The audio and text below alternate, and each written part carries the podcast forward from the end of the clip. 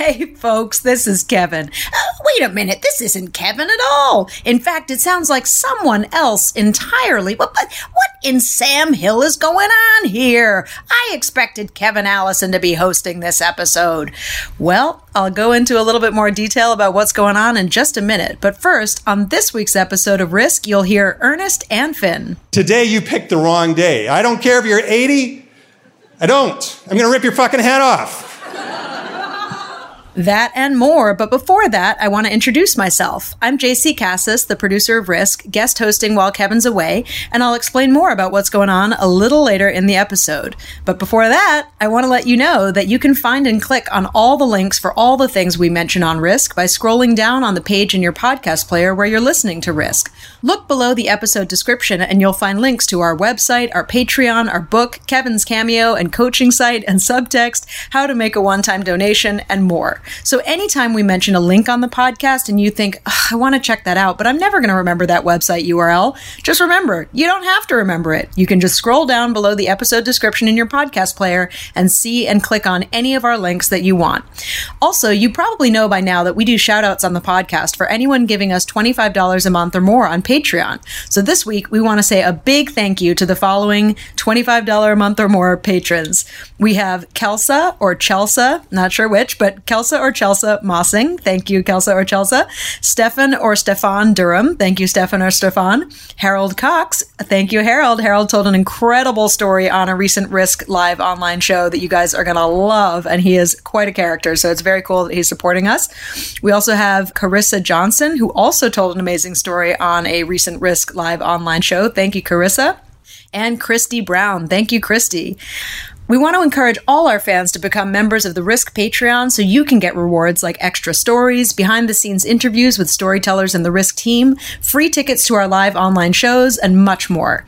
Here's a clip of the bonus story we'll be sharing with our Patreon members this week by the wonderful Mike Bobrinskoy. All of the solo cup, which I told him to fill up, is 16 ounces. And that is too much vodka. And he said, You sure? And I said, dude, I'm Russian. I got it. If you want access to all our bonus content, head over to patreon.com slash risk. That's P-A-T-R-E-O-N dot com slash risk and sign up to give any amount you want per month from a dollar to a hundred dollars. We don't care. We just need your money. We're like a restaurant in that way. A restaurant that serves you piping hot, delicious, true stories. Mmm.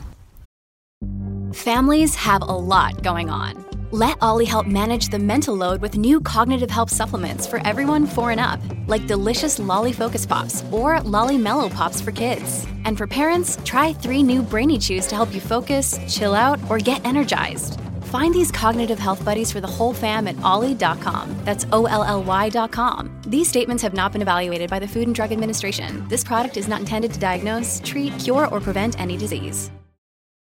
Now here's the show. Hello,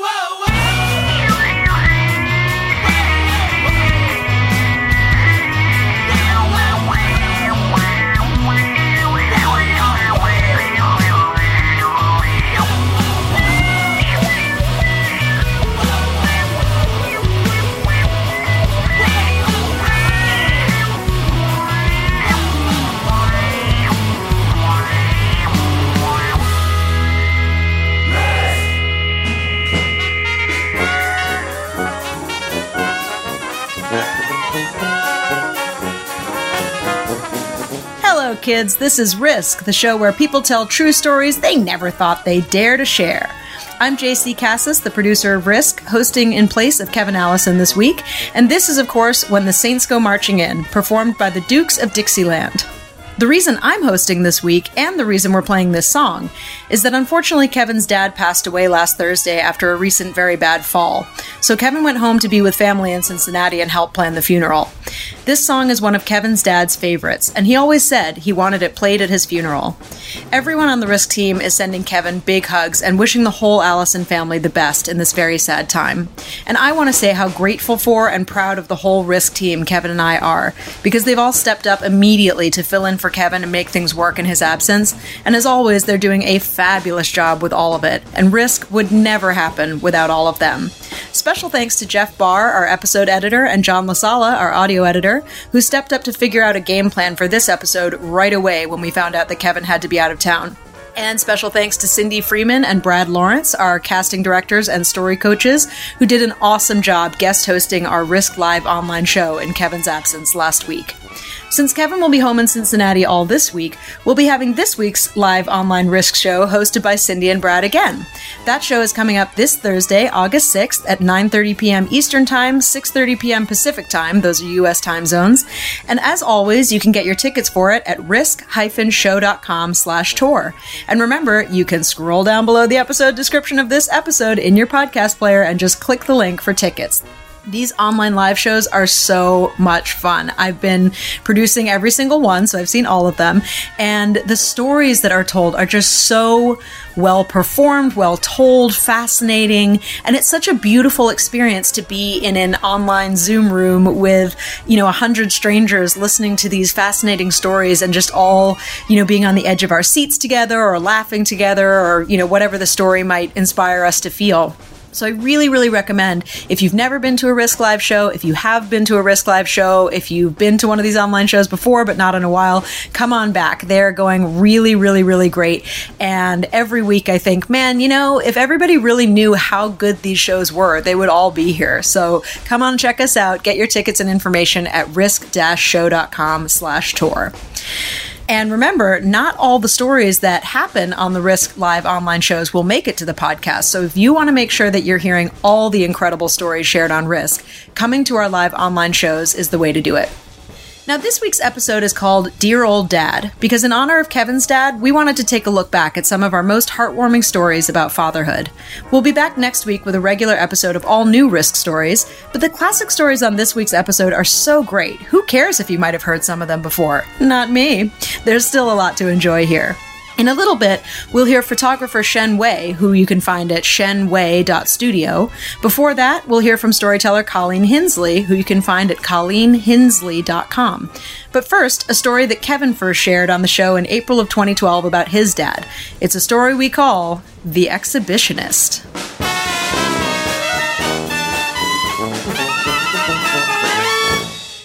Know, every family has a, a bunch of stories that they break out every time they're all together, right? Uh, they tell them and they retell them, and everyone's got different versions. They, they disagree about the details.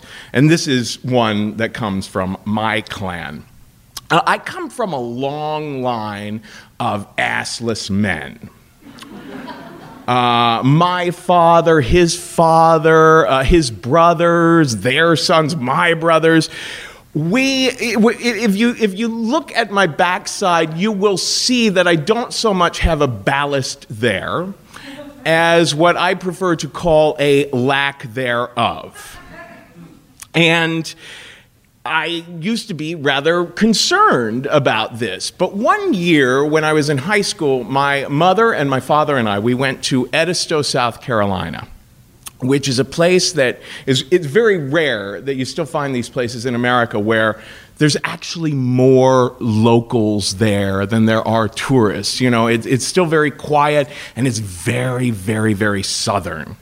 Uh, people are very salt of the earth there. So once we arrived in Edisto, it's about 1988. I'm about 18 years old. Uh, we wanted, we were starving, so we wanted to go to a restaurant right off the beach. And we got in there, and we were like, "Oh my God!" Everyone had the same idea today because the place was packed. So the hostess kind of wedges us into the middle of this completely packed restaurant. Now, my father is a very fat man. And he always has been, you know. He loves his beer. Uh, he loves the fat on the edges of the steak more than the steak. And people always think of him as kind of being a little bit like Santa Claus, only with a red beard. So we wedge in there and he's just kind of you know getting it because he's right behind him there's this little girl about a 12 year old girl in a wheelchair so he's kind of bumping up against her and wedging down into a seat and then as soon as we're seated Dad has to stand up again. He's like, "Oh God damn it! I just have to get this sweatshirt off." So he wedges himself back up and hits the girl in the wheelchair again, and he starts trying to get this sweatshirt off. It was too tight on him with his big bulbous belly, and he starts yanking around at it. And as he starts this process, I begin to notice that he's taking the white undershirt that's underneath the sweatshirt up along with the sweatshirt, right? So my mom starts going up, Paul, Paul, Paul, and he's just like, God, shut up, Carol. I'm just got to take this sweatshirt off. And he's pulling it up, and more and more of his belly is being exposed. And then many things happened within the next few seconds. He's pulling and pulling, and finally he does manage to get it up around his face, but it gets stuck there. Now he's kind of blindfolded himself, and he's managed to kind of tangle his arms above his head too. So his belly is sticking out there in the middle of the restaurant for everyone to see, and he just starts like thrashing around like some sort of alien monster with tentacles at everyone. And everyone's looking like, what on earth is going on? And with all the thrashing and wriggling, my dad must have temporarily forgot that a belt is not very useful for an assless man. In our case, you really are only safe with suspenders. But dad always hated suspenders. So while he's wriggling around, and my mom's like, Paul, Paul, and he's like, God damn it, Carol, I just gotta get this off his shorts hit the ground.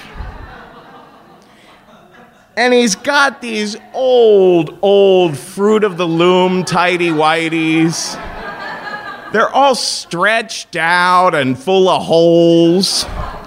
So he's standing there in the middle of the restaurant, like blindfolded, wearing nothing now but his shoes and his underwear, and everyone's looking. And the man, there's a man at the table with the, the girl in the wheelchair. Now, this guy was pure southern, like hardcore, like not a very chipper guy, right? He just jumps up and he's like, What the hell is going on here? Now, in fairness, it did appear that my dad was starting a dominant and submissive scene right there in the middle of lunch. But my mom and I jump up. We're like, uh, this is an accident. It's an accident. And my dad starts to realize what's going on. And he just quickly, I've never seen him move so quickly as this, gets his shorts up and his shirt back down and he wedges himself back into a seat. And then all three of us just kind of start staring at our plates like we're going to learn something there. and we realized that the man behind us was still standing, still making sure that this is really and truly over. And then he sits down. And it was just clear that no one in the restaurant thought that this was at all funny, which is why the three of us thought it was hilarious. We spend like the next half hour just in tears, our stomachs hurting because we're trying to stifle this laughter for the longest time because we know it's annoying the people around us, but we just couldn't help it. So it gives me a special satisfaction to tell this story tonight because, you know, my mom, she has a version of this story. And my dad, he has a version of this story, and I always have to defend my version. But of the three of us, I'm the one with a podcast. Thank you.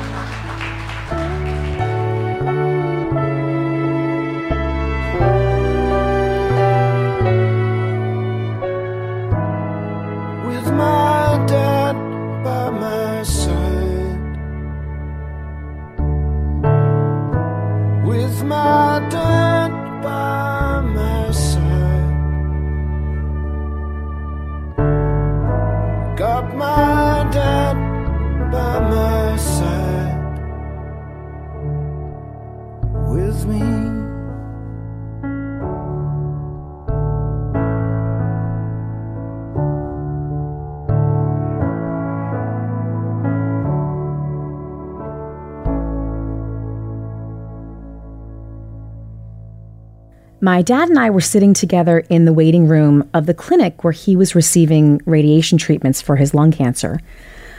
And he was really quiet that day, which was unusual for him because he was typically a very gregarious guy. But that day he was really quiet and seemed very sad. So I, of course, was doing my best to try to distract him and making small talk and teasing him and trying to get him to laugh. And he was having none of it. He he wouldn't even look at me, let alone smile. So we just sat quietly for a few minutes. And finally he started to move around a little bit and he he made this gesture with his hand toward his throat. And he said, I can't sing anymore. And that was the only time I ever saw him cry.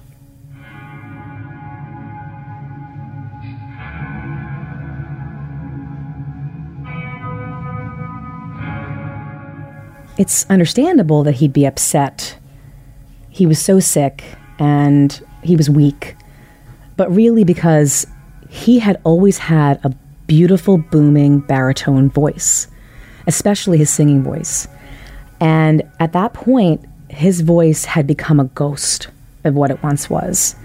It was thinner and bonier, even than his body was becoming.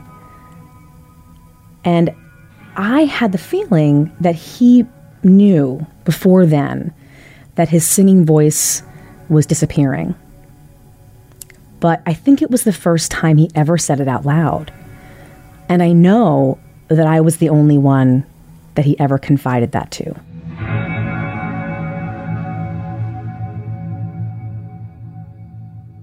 My dad was a classically trained opera singer. He loved Pavarotti and all the opera singers, but he also loved popular music like Frank Sinatra. He loved, you know, whatever was on the radio kind of in the 60s, the Rat Pack. He just loved it all. And he was always singing in the house. He had a huge record collection. And all of us were always singing too. We had this big three story house. We were all just yelling up and down the stairs and singing. And my dad would say, Hey, listen to this. And he'd put a record on the hi fi. And there would be some new song that he'd want us to listen to. When the world is cold, I will feel a glow just thinking of you. So the house was always alive with music all the time. And my dad, he was the guy who could work a tune into any situation. He was known for just busting into song in the middle of a conversation. Or if you had a name he could musicalize, he would do it. So if I brought a girlfriend home from school and she'd say, Hi, I'm Katie, he would say, Oh, Katie, beautiful Katie, you're the only girl that I adore. He was just so charming. And he loved an audience. My parents owned this great big Irish pub in the suburbs of Philadelphia, which was back in the days when the Irish bar was not America's favorite franchise. It was really a unique thing. The name of the place was Fiddler's Green, but we all just called it the place. Well, in the merry month of May, now from me home I started, left the girls and two, I'm nearly broken hearted, saluted father dear, kissed me darling mother, drank a pint of beer, me grief and tears to smothered enough to reap the corn and leaf, for I was born, God a stout McLeod, a banished ghost, and goblins a brand new pair of brogues to rock the love of the bogs and frighten all the dogs on the rocky. It's a double of one, two, three, four, five, to. Every Friday and Saturday night at the place, he would put on a show. He would have a piano player and a drummer, sometimes a singing partner, and people would come from all over to hear him sing.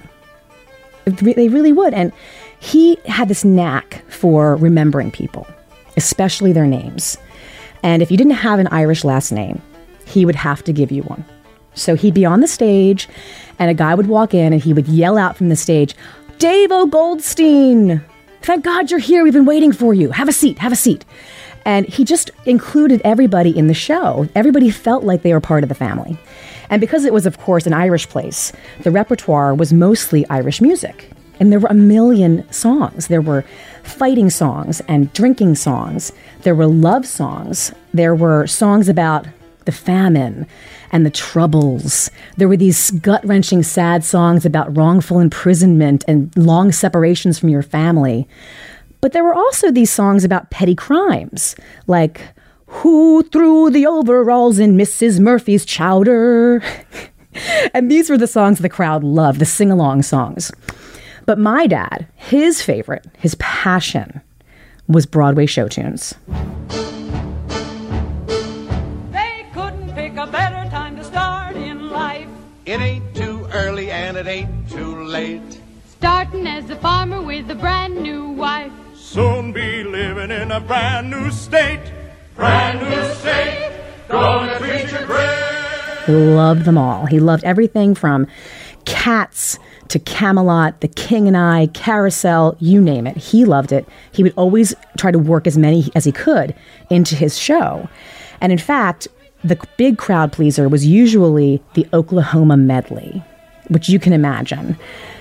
You're doing fine, Oklahoma, Oklahoma, O K L A H O M A.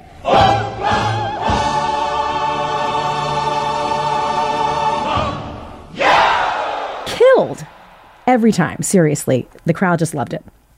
He would also do a patriotic medley, which would have songs like God Bless America and Yankee Doodle Dandy. And he would just get the crowd on their feet and we'd be marching around the place. Mine eyes have seen the glory of the coming of the Lord. The whole bar on their feet, parading around the bar. He just had everybody, like I said, everybody was part of the show. As for me, I was the only one of his six kids that he could ever coax up onto the stage with him to sing. And when I was little, all he needed to say was, Here's our Colleen. And I would come running eagerly up to the stage just to sing a few bars with whatever he was singing. But usually he would just start singing. The sun'll come out. And I would run up and just sing, Tomorrow, because that was my favorite song from my favorite musical, Annie. And uh, it was very cute, and we loved to sing together. And I was so little, I was maybe five or six. And as I got a little older, I started to get shyer, partially because I started to recognize that my dad had this beautiful singing voice, and maybe I wasn't such a great singer because I was eight. But also, I kind of started to realize at that time that I wasn't the cutest kid on the block. I was kind of unfortunate looking as a kid, and I started to be really shy about that. So if my dad realized that I was being resistant to coming up on the stage, he would just look at me and say, Sing out, kid. Sing out. And I would. I would get up and I would sing out because that's what he told me to do, and that's what we did. So, over the years, we continued to sing together. And when I was finally old enough to legally work in the bar, we really started to sing all the time together. And we started to settle into what would become our signature duet. and it was called You're Never Fully Dressed Without a Smile. And it was also from the musical Annie. Every Friday and Saturday night, we would sing this song. He would start. Hey, hobo man, hey, dapper Dan. Then I'd join in. You've both got your styles together, but brother, you're never fully dressed without a smile. Every weekend, we sang the song. We must have done that song together t- more than 200 times in my life, and we knew it all down pat. We knew every point where we could riff and wink at each other and smile and do our little patter. And uh, it was really great. The audience loved it. They asked for it every week. And I had mixed feelings about it, though. I remember having mixed feelings because, on the one hand, I idolized my dad. I loved singing with him. And I also loved the idea that he wanted to sing with me and he was proud of me and he liked to sing with me. But on the other hand, by the time I got into my 20s, I was really into rock and roll and pop music. I really was not into Broadway tunes. And so secretly, I thought the song was a little lame. And I had that feeling going in. And the other thing is that I was a waitress and a bartender at the place. By the time my dad would get around to saying, Here's our Colleen, and we could do our duet, the dinner rush would be over. I would be sweating and disheveled, wearing a dirty apron, reeking of cigarette smoke and French dressing and old dollar bills. And I'd have to go up there and sing with my six foot tall, dapper dad in his sport coat with his baritone. And I just felt a little out of place. And sometimes I was embarrassed. But I always did it. I always sang out because that's what we did.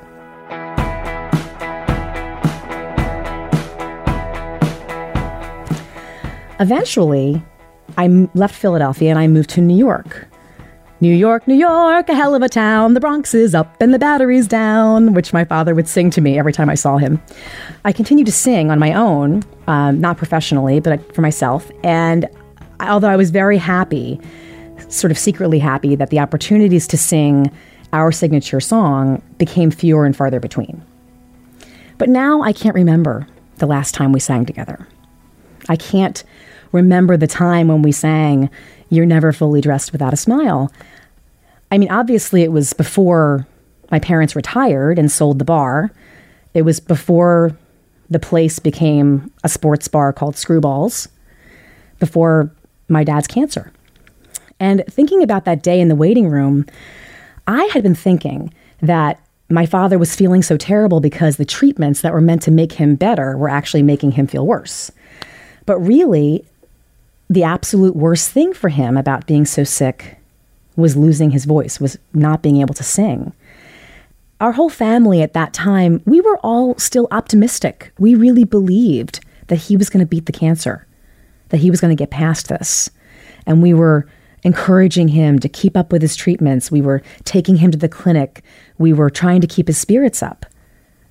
But that day, to me, he said, It's gone and it's never coming back.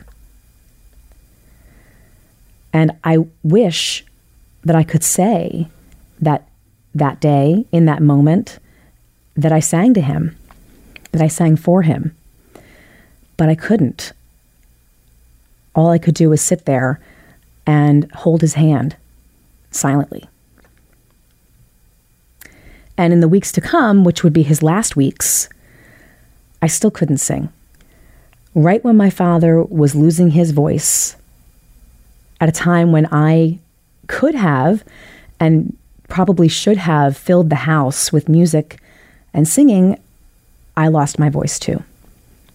In fact, we all did. Music left our home entirely. We didn't have a wake. We didn't sing at the funeral.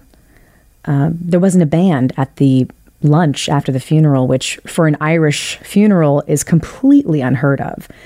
And even for a Hinsley party, not having a band, not having even someone burst into a round of On the Way to Cape May or Take Me Back to Manayunk or Danny Boy,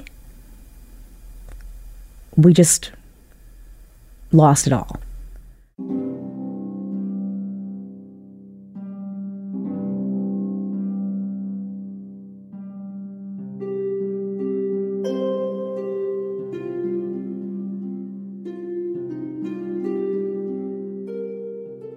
After my father passed away, in those next months, that next year, all I can remember is quiet. I can't remember a moment where I felt happy, where I felt music, where I felt like singing. It was completely silent in my memory, almost like someone hit the mute button on my life. And it took me a long time to get back to it. It took me probably more than a year before I was able to even sing in the shower or in the car. But finally, I did. I started to sing again, little by little, with friends, finally in a band. And that felt amazing. That felt like I had found music again, like I had found my voice. And I was so happy and so relieved that that had happened. And now it's been about four years since dad passed away, and the musical Annie came back to Broadway.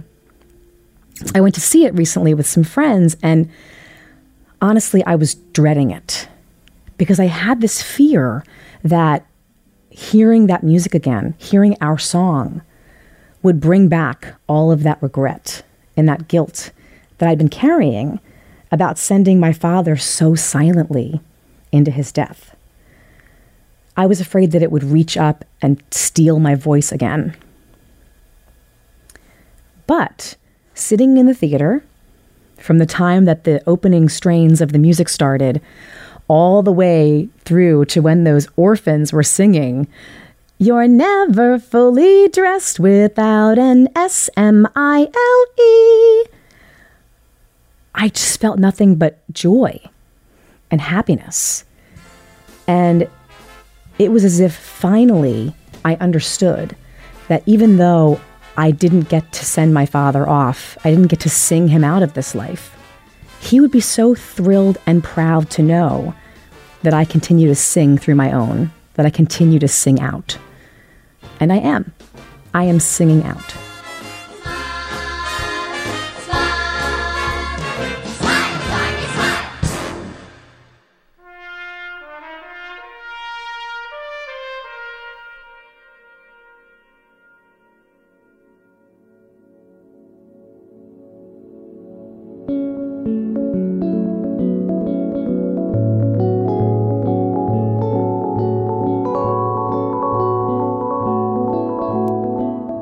Was 23 years old, I found myself standing in front of a painting by Vincent van Gogh.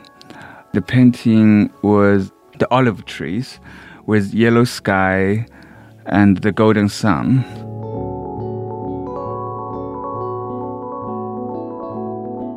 The painting was so fascinating to me because I had seen this painting many times when I was a child in the newspaper, but I just couldn't imagine one day I was standing in front of the painting, look at it so closely, almost recognize the brushstroke from the artist.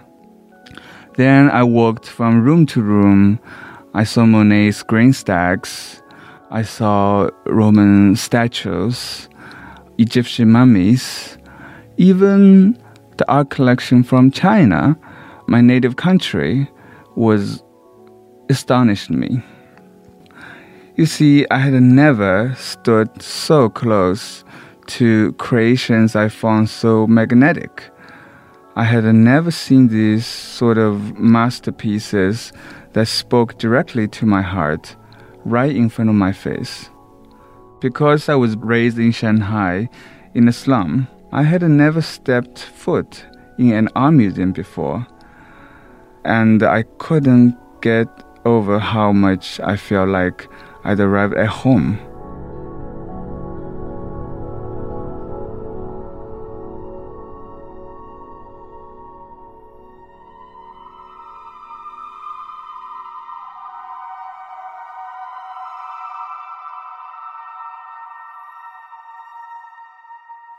My childhood in the slum was full of trouble. I lived with my parents, my grandparents, three aunts, two uncles, a few cousins, some cats, rats, and cockroaches, all under one roof.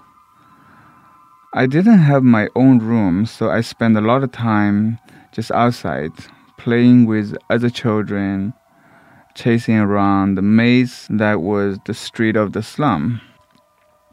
In the summertime, I would sleep outside in the communal courtyard for the entire season to escape the heat of the house.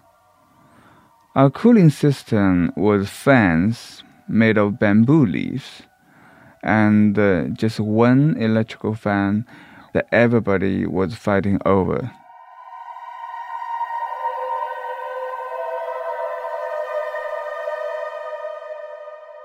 My parents married during the Cultural Revolution in China. That lasted from late 60s through late 70s. People who were wealthy and suspected to be capitalist were being harassed or put in labor camps or even worse. My mother's father was an entrepreneur. He owned an engineering firm, and the family lived very uh, lushly in this mansion in French Concession. But my grandfather's success made him a target when the Cultural Revolution began. He was stripped nearly everything he had owned. So my mother did what so many other wealthy young women in China did at the time. She decided to marry into a poor family for a more stable future. She met my father, the son of a construction worker. She married him and left her childhood in the mansion behind. And then she moved to the slum with my father. They fell in love, but their life was very hard. They both worked long hours in the factories, and the countless difference in their family background got them fighting all the time. Because my mother's upbringing, she was very westernized. I have never seen her dressed in qipao, which is this traditional Chinese style uh, dress. She drank a lot of coffee rather than tea, taught me how to use um, fork and a knife. She once brought a whole family to a park for a picnic trip, but no one around us actually understand the concept of picnic. She was also interested in fashion design. She always dressed very nicely, and she made clothes for everyone in the family. I often looked too dapper for the slum. I had this chocolate colored striped suit, um, very, very chic. She would sometimes put hair oil on me just to make me look extra nice. My hair is always so shiny under the sun. When I strolled with her through the slum, everyone commented on us, some admiring us, but most were just very jealous. My mother became like a fashion icon in the slum. All the women came to her and asked her to design clothes for them. She developed a talent for making very classy looking dress from very cheap fabric.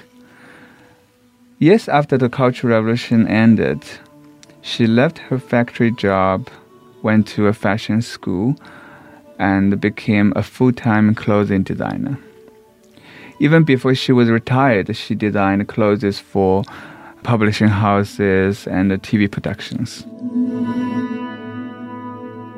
Meanwhile, my father never left his factory. He's been fixing machines his whole life. When I was young, he would work long days and came home very tired and sometimes frustrated with everyone at home. Perhaps life was too overwhelming for him at the time. The constant stress and the work and exhaustion. Sometimes he was even abusive because of it. I was very scared of him when I was a kid he would always hit me when I went home with a very bad school report. We had a good time too, but I started to forget all about those. My memories of my childhood always went back to getting beat up by my father. After a while, I just stopped talking to my father. I began to feel that we were so different. It was almost as if we weren't related.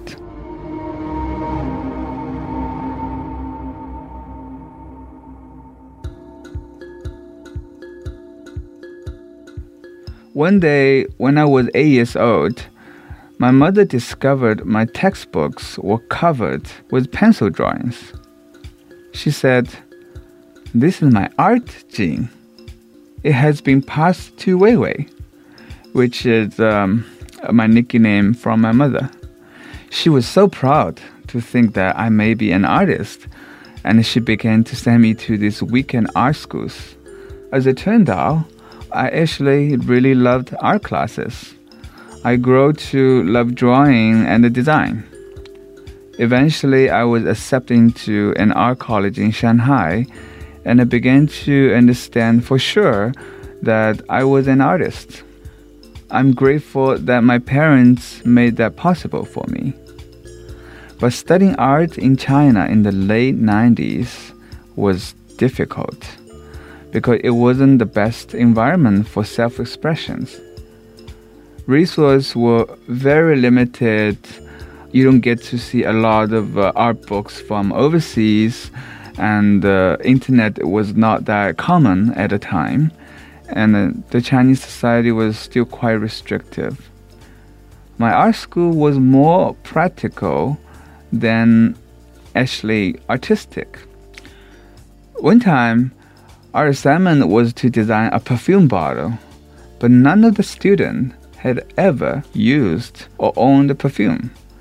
I went home and I painted a big breast woman on this beer bottle for my assignment. My parents were very shocked and confused, but they were just happy I was not getting in trouble on the street. My mother continued to be excited about my art studies. She began to speak me like a peer, since she felt like we cut from the same cloth, as they say. But my father never seemed to know what to say to me about art. It seemed like art was just an alien thing to him, not a part of his world of machine and work. For a while, I was working in this design firm. One morning, I was ready to leave for work. My father questioned me why I don't bring any tool to work. I looked over to my father and impatiently responded, I use my brain. I can see his eyes dimmed down to a slice of embarrassment and anger.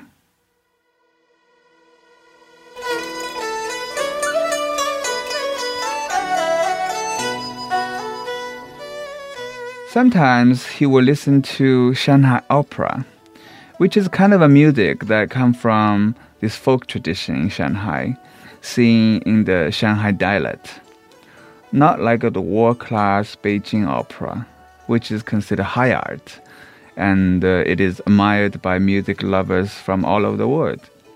I remember being a teenage, watching my father hum along to this Shanghai opera and hoping he could have a better taste for finer things in life.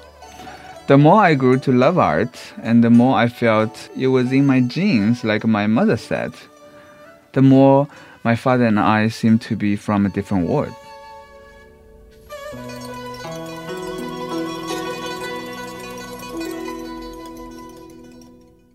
I knew I should go see and study real art where the artists can express themselves whenever they want. So in the summer of 2000, I landed in the United States. I was accepted by the Minneapolis College of Art and Design, a great school where I continue to discover who I am and what I want. I saw and did so many things for the first time, including making the kind of art I love. After three years in Minneapolis, I moved to New York City and went to graduate school trying to survive and making art. When I moved to the US, I drifted apart from my father even more. I would talk to my mother on the phone all the time, but if my father answered the phone, the conversation would be painfully awkward. We were just two people with nothing in common anymore.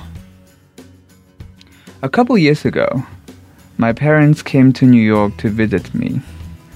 It was my father's first trip out of China. I brought them to Washington, D.C., and we went to the National Gallery of Art. My mother was tired, so she went sit in a coffee shop the whole time and uh, left me with my father. We walked room to room silently. We don't even talk to each other, completely wordless. We walked through this long hall of sculptures. I intentionally speed up so I can just get over this awkwardness as fast as I can. Then I saw my father sat down at this one bench, staring very intensely in front of him. I thought he must be lost in thought about something. So I just stood still, holding my position by the door and uh, hoping to exit the gallery as soon as possible. But I just watching him just sitting there, not even moving. I feel like he must sit there for a long, long time. Finally, I walked over to him, trying to signal him that we ought to move on. Before I said anything, he turned his head to me, leaned his body forward a little bit, pointed his finger to a bronze statue right in front of him, and said, That is the most beautiful thing I've seen in my life.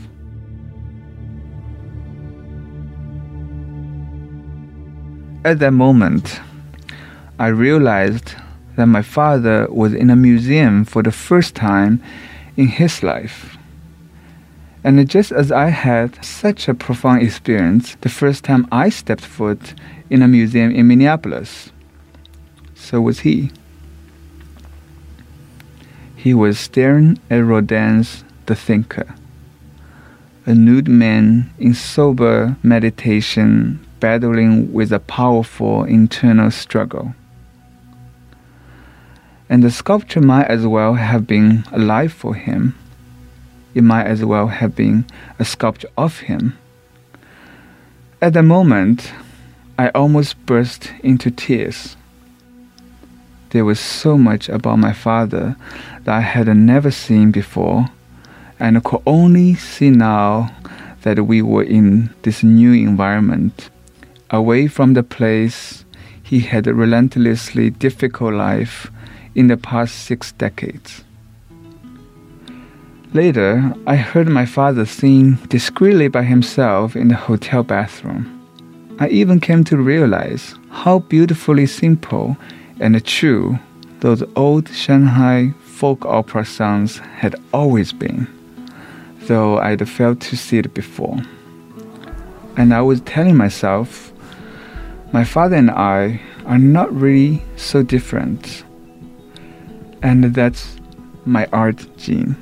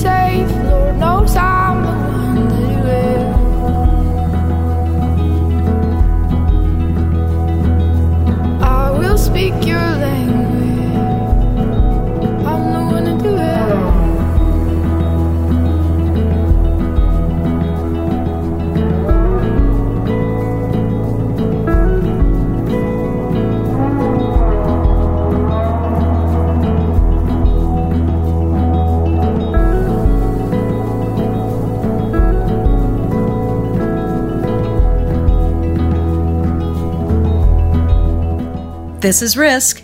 This is Ings behind me now, and we just heard stories by Kevin Allison, Colleen Hinsley, and Shen Wei.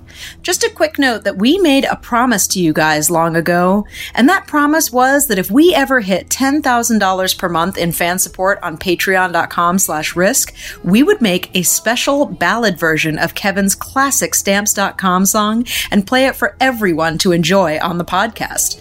We're currently at around $8,100 a month of fan support on Patreon.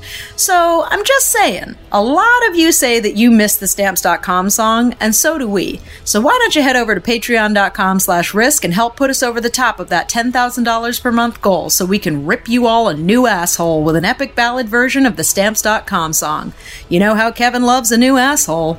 And in trying economic times like these, wouldn't you love a shiny new asshole torn into you by your favorite little true storytelling podcast? I know I would.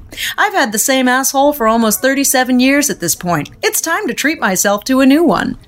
Folks, if you like good old fashioned true crime mysteries, if you like stories where you feel like you're a detective finding clues, June's Journey is the name of this new game that you can play on your iPhone or your Android. You are uncovering the mystery of June's sister's murder. It's this well to do family in the 1920s living in a great Gatsby like mansion.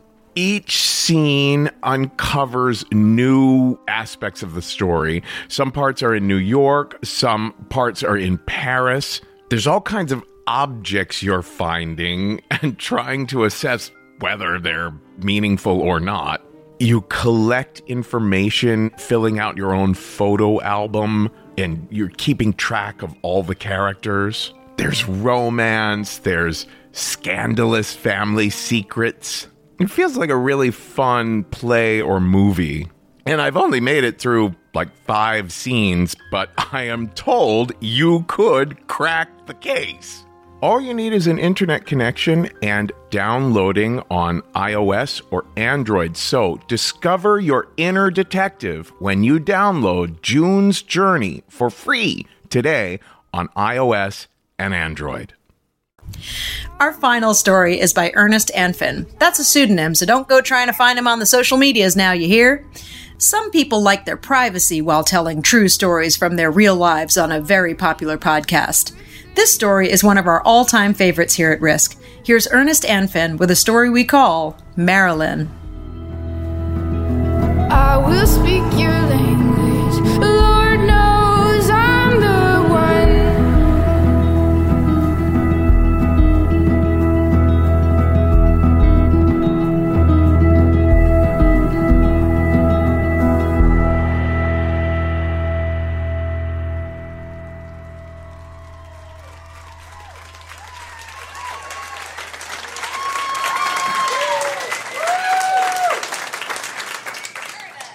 So we're going to go back to a sub-zero day in January of 2003.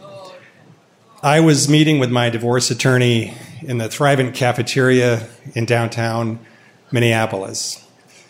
We were getting together to talk about the results of her investigation. She was investigating the activities of my soon to be ex wife. We sat down, and of course, initially the conversation was light and casual, but shortly thereafter, she put down her fork, she quit eating her salad, and she looked at me with tears welling up in her eyes, and she said, There's just no easy way to tell you this. You're on the brink of bankruptcy, and you may not be the biological father of your children. My family was destroyed by deception and infidelity. And I found out at the Thrivent cafeteria. My ex, unbeknownst to me, had run up tens of thousands of dollars in credit card debt using my forged signature and a secret P.O. box. The interest alone on this debt every month was around $4,000. And that's not, that was the good news. the bad news was that she had had an affair throughout our entire marriage, one that predated our marriage. In fact, predated the conception of our children by several years. And until I was sitting there in that cafeteria, I knew nothing about this man, this stranger who was so intertwined in my life. All I knew was that he was 20 or 30 years older than me, but as my lawyer said, he might be the father of my children. My children, two of them. August was about four at the time. He was this blonde haired, big boned boy that looked like he could crush any of his friends. But if the other boys were roughhousing, August was more likely to be off in a corner painting a picture or singing a song, lost in his own world.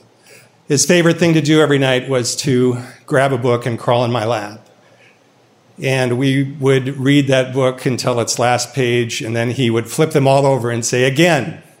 And we would read that book over and over and over again until he fell asleep in my arms. My daughter, Ava, was about a year old at the time, a year and a half. Even at that age, she was very mischievous, and she continues to be very mischievous. She, uh, if you need a visual reference, think of Boo from Monsters Inc. At that point in her life, That was the way, shape, and form of Ava. Like Boo, she had a tender side as well. I remember one day the kids were playing in the toy closet. It was this big closet like the size of a room. And I was in the corner just crying. And I was sitting there watching the kids. They were playing with their action figures, they were jabbering back and forth with each other. And I was watching this ballet of sorts. And I couldn't wrap my head around the idea that perhaps these two beautiful creatures, the most beautiful things that I thought I could ever create in my life, were a lie. I knew my marriage was a lie, but what if this was a lie too? What if I had nothing to do with them being on this planet? Ava noticed me crying and she crawled across the floor and into my lap and buried her head in my chest and wrapped her arms around me, squeezing as tightly as her little body could squeeze me, all the while just gingerly patting me on the back. It was amazing. I mean, this little girl who couldn't even talk yet was trying to take my pain away, was trying to squeeze the pain out of me, a pain that could not be taken away. I knew then that, of course, it, the biology didn't matter. I loved her. I loved August. I had to stay and fight for this love. The only way this love could be lost is if I lost it, if I destroyed it. But the fight wasn't easy. I still to this day don't understand. She wouldn't agree to joint custody, would not agree to it. And to this day, she still, we get along fine, but amazingly. But um, we've been divorced for 18 years, so it takes as much energy to hate as it takes to love. And I have tried to neither hate nor love her. Obviously, the love part isn't the issue, but the hate part, you got to let that go. The uh, divorce process was against me. She was the primary caregiver. Regardless of everything she did, she was the stay at home mom. I was the big firm lawyer with a crazy work schedule. And let me tell you something the court really doesn't give a shit about you and your kids if you're going through a divorce. The court system wants to take the easy path. And the easy path in our situation was to award custody to my ex and hope that I went away.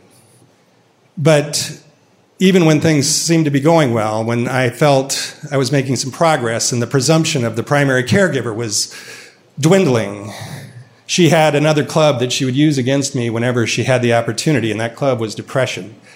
I came from a long line of depressed people, and my personal depression was compounded by the golden boy status I had growing up in a small town in Iowa I felt like the world's eyes were always upon me. I felt like I had to be the perfect athlete, the perfect student, the perfect person. And even though I'd been in therapy and on medication for years, my ex knew how much I was tormented by failure or the perception of failure would be magnified in my mind a hundred times, a thousand times. And here I was failing at the biggest thing in life, failing as a father, failing as a husband. The system had no problem picking up that club and helping her hit me with it. With that club, I was not only the non primary caregiver, I was also not fit because I was depressed. And it wasn't just the system and my ex. Everywhere I went, it felt like people criticized me. I would go to Target after work to get groceries, and I'd have my kids with me, just like any mom, but people weren't used to seeing a man alone with a kid back then in the early 2000s. And if my kids acted up at all, inevitably some old person would come up to me and say, Well, Dad, that wasn't such a good idea now, was it? Coming shopping without the wife. And then they'd laugh and walk away. And those comments happen far more often than you can imagine, unless you're another divorced father. But the shopping critics weren't the worst. The worst was at church. I grew up in a family where I was told that if you're in pain, if you're in need of support, go to church. And I was in pain and I needed support, so I went to church. But it didn't matter what church we went to. And again, I don't think these people were wanting to harm me, but after the service, some older person would come and say, Hey, Dad, where's the wife? Is she at work today? Or they'd ask my kids, Where's mom? And again, I don't think they meant anything by these questions consciously, but in my mind, they cut like a knife to my bone. I mean, to me, they sought assurance that I belonged there, my kids belonged there. We were a Christian family. There was a wife, there was a mom. She just wasn't there that day, but she's around, certainly. We're not some misfits that wandered in off the street. And all of the negativity and criticism that I was feeling at that time seemed to be embodied in this old woman who would sit in the lobby of my post divorce apartment building day after day in the lounge chairs next to the mailboxes. She was a very small woman, fragile, probably about 80.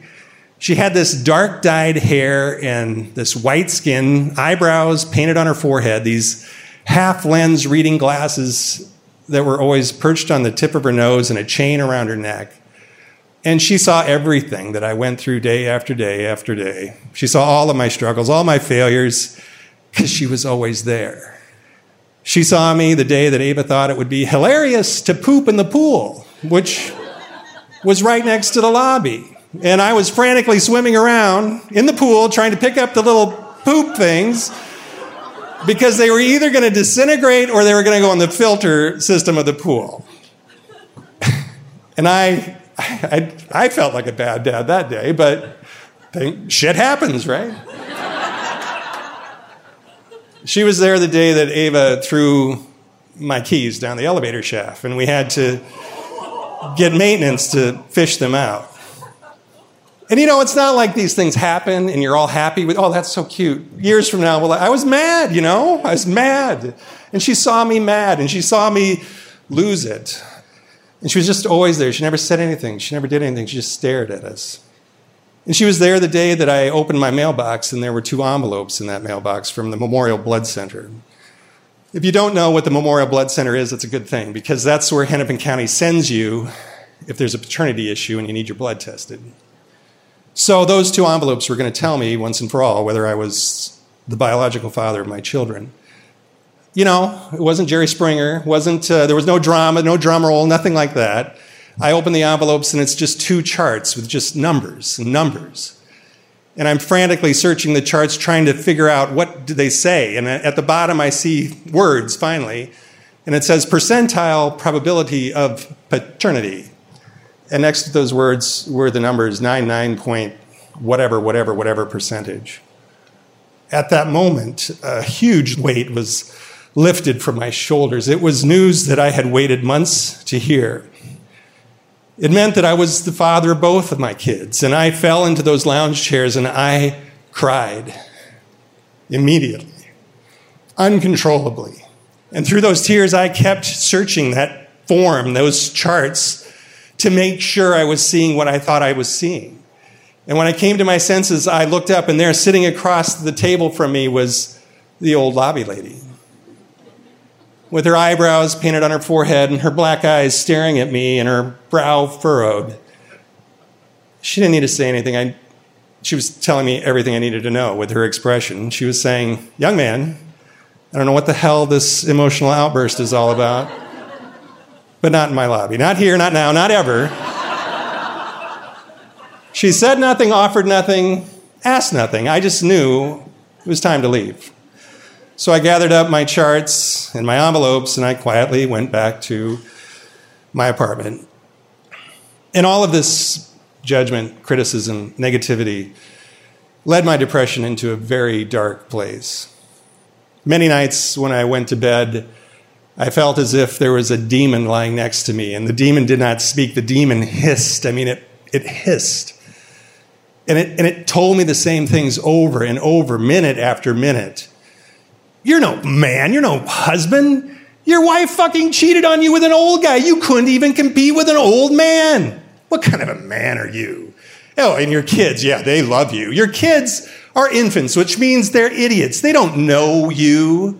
They just love you because they don't have a choice. When they grow up and they figure out what kind of a fucked up, depressed asshole you are, they'll hate you because you will probably fuck them up over the next decade or so as well.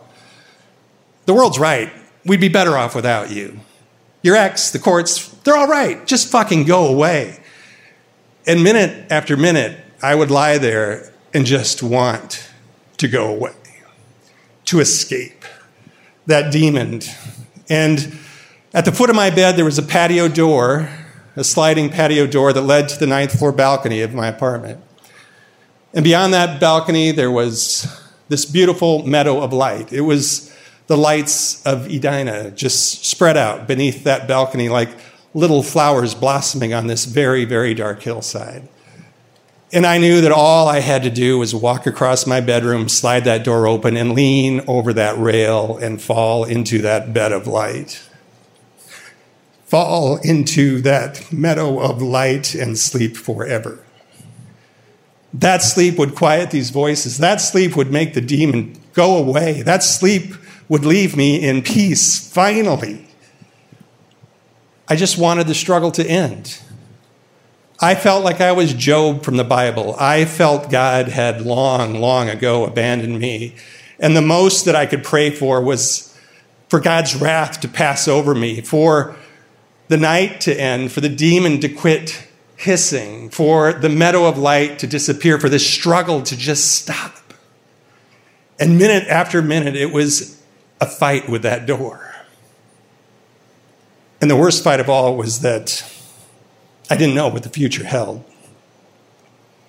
One day was a particularly bad day. We went to court to receive the custody evaluator's recommendation. And if you've been in a divorce, you also know that nothing can happen as far as custody is concerned until your evaluator gives you a recommendation.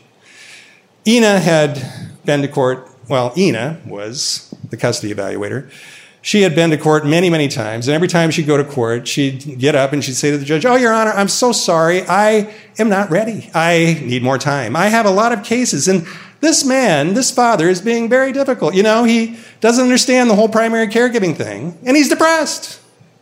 And I've got lots of cases. And every day the judge would give her a continuance, every day that we were supposed to get that report.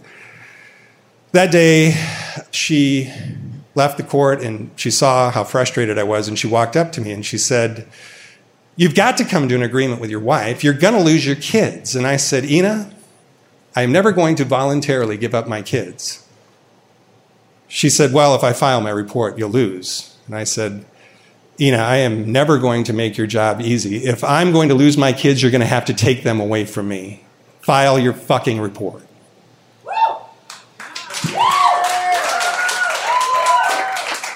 And I turned around and walked away from her. There was nobody who cheered me at that point.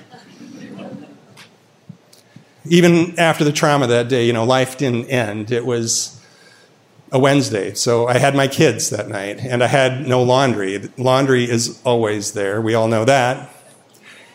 So I took my kids and I went down to the laundry room of my apartment building, and it was this incredibly bright room. Everything was white. And in the corner, they had some plastic chairs and a little table and, you know, magazines and some kids' books.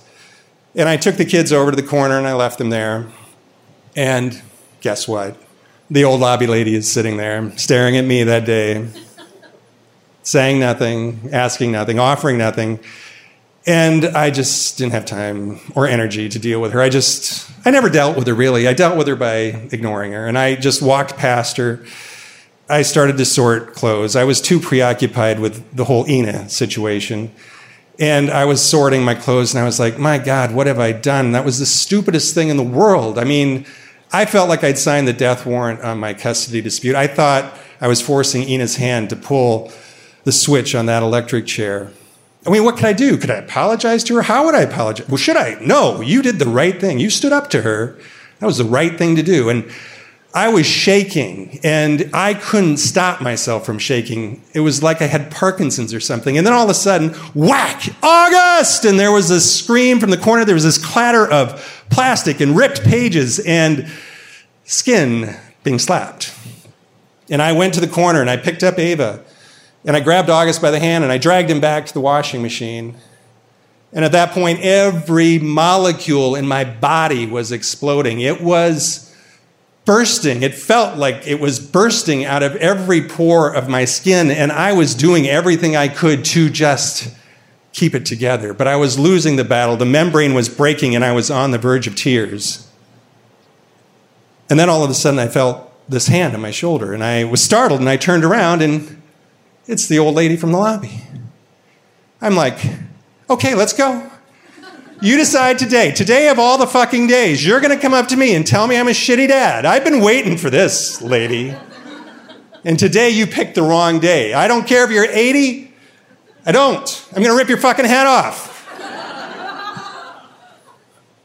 She looked at me with an expressionless face above her little reading glasses, and she said in the sweetest, kindest voice, She said, I don't know who you are, but you need to know you're a wonderful father. All of that energy that was traveling away from the center of my being at the speed of light just immediately reversed course and came imploding into my heart, and I fell into this 80 year old woman. I fell into her body, and she wrapped her arms around me and squeezed me as tightly as an arthritic 80 year old woman could squeeze me, and gingerly patted me on the back. And I said, Who are you? She said, I'm Marilyn. Ava was still crying into my neck, still upset by the fight with her brother. I don't even think she noticed what was going on. August was standing next to me, his mouth agape. We had all been terrified of this woman for years, scared to death of her. And here she was being nice, not just nice, just genuinely wonderful. And I said, Marilyn, I go, I can't tell you how much I needed to hear what you just told me. And she said, My dear, what's wrong? It can't be that bad. I whispered to her, I said, Marilyn, I'm fighting my ex for custody and I'm going to lose. She took me by the shoulders and pushed me back so that she could look at me in the eye. And she said, Well, I don't know anything about any of that. But anybody who's ever seen the three of you together can see how much you love each other. You can never lose that. No one can ever take that away from you. I'm not sure what happened that day in the laundry room. But if God has ever been present in my life, He was present in that moment. Marilyn was God's voice, Marilyn was God's touch, Marilyn was God's face. Because of Marilyn, I knew God hadn't abandoned me. And after that night, I never again heard the hissing voice of that demon. I never again considered the peace promised by that meadow of light. Ina filed her report. And true to Ina's word, she recommended that my ex get custody. And I lost custody of my kids. I was relegated to being a weekend dad. But I was a dad. And I'm still a dad. August is now 20 years old and goes to college in Chicago. Ava is a senior in high school. And uh, still, when she and I are together at night, we pray to God. And I kiss her on her forehead, and she tells me she loves me. Marilyn saved me not just that night, but she saved me so that I could experience a lifetime filled with dogs and cats. I don't know how many betta fish or hermit crabs, a snake. I was able to experience countless trips to the cabin, band concerts, and Dairy Queen blizzards. Because of her, I experienced for 18 years the joy, love, and fulfillment of fatherhood. One woman stood up and embraced me, held me close when it felt like the rest of the world was trying to push me away. One woman restored my belief in myself my belief in myself as a father. One woman renewed my faith in love, my faith in the love of God. And Marilyn, I, I know you're probably not with us anymore, but I just want to say thank you.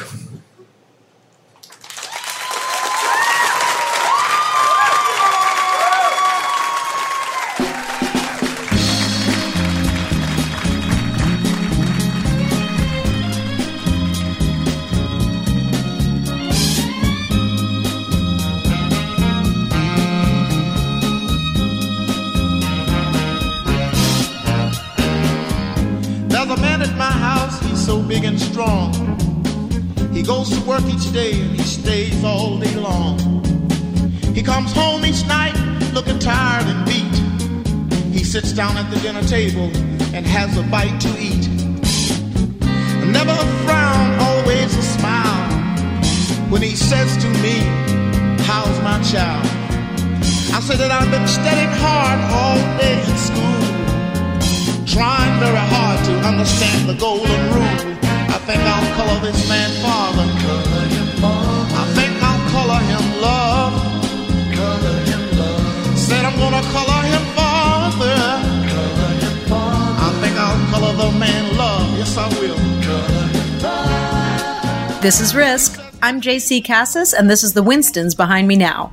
That's our show for this week. And remember, next week we'll be back with brand new stories and our regular host, Kevin Allison. Though I don't know if anything about Kevin is really regular. If you want to pitch us a true story from your life that you'd like to tell on Risk, do it. It's easy and quick, and all the information on how to pitch us is at risk-show.com slash submissions. We want to feature as diverse an array of storytellers on Risk as possible, so no matter who you are, we'd love to hear your story. If you can tell your story to a close friend, you can probably tell a story on Risk, so don't be intimidated and don't overthink it. Just send us a quick written description of what happens in the beginning, middle, and end of your story and why what happened was meaningful to you. If your story sounds like a good fit for the show, we'll help you workshop your story so it really shines. You can take online group or private or corporate storytelling classes with us at thestorystudio.org. You can also hire Kevin to coach you on storytelling or make a personalized video for you or a friend at kevinallison.com. You can also support us on Patreon, make a one time donation to us through PayPal, get tickets for our online live shows, or whatever else you might want to do by scrolling down in your podcast player and checking out all our links under the episode description. And if for some reason that's not working for you, just go to risk-show.com and you'll find everything you need. And if you want to reach out to Kevin and send him a picture of your butt to help cheer him up, you can send it to kevin at risk-show.com. Remember to join us for our live online show this Thursday, August 6th at 9:30 p.m. Eastern Time, 6:30 p.m. Pacific. And finally, if you want to reach out to either your dad or a dad you know in your life and tell him you love him, now's the time. Folks, today's the day. Take a risk.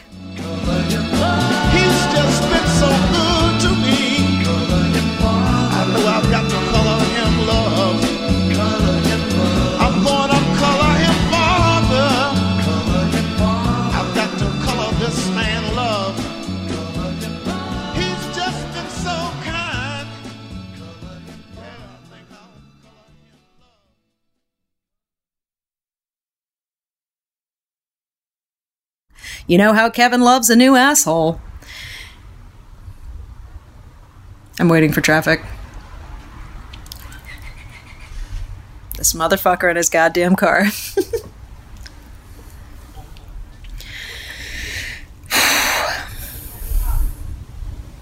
you can also have. What the fuck even is that noise? you can also hire Kevin to coach you on storytelling or drive a fucking car by your window every two seconds. Today's the day. Take a risk. Take a fucking propeller plane by my window.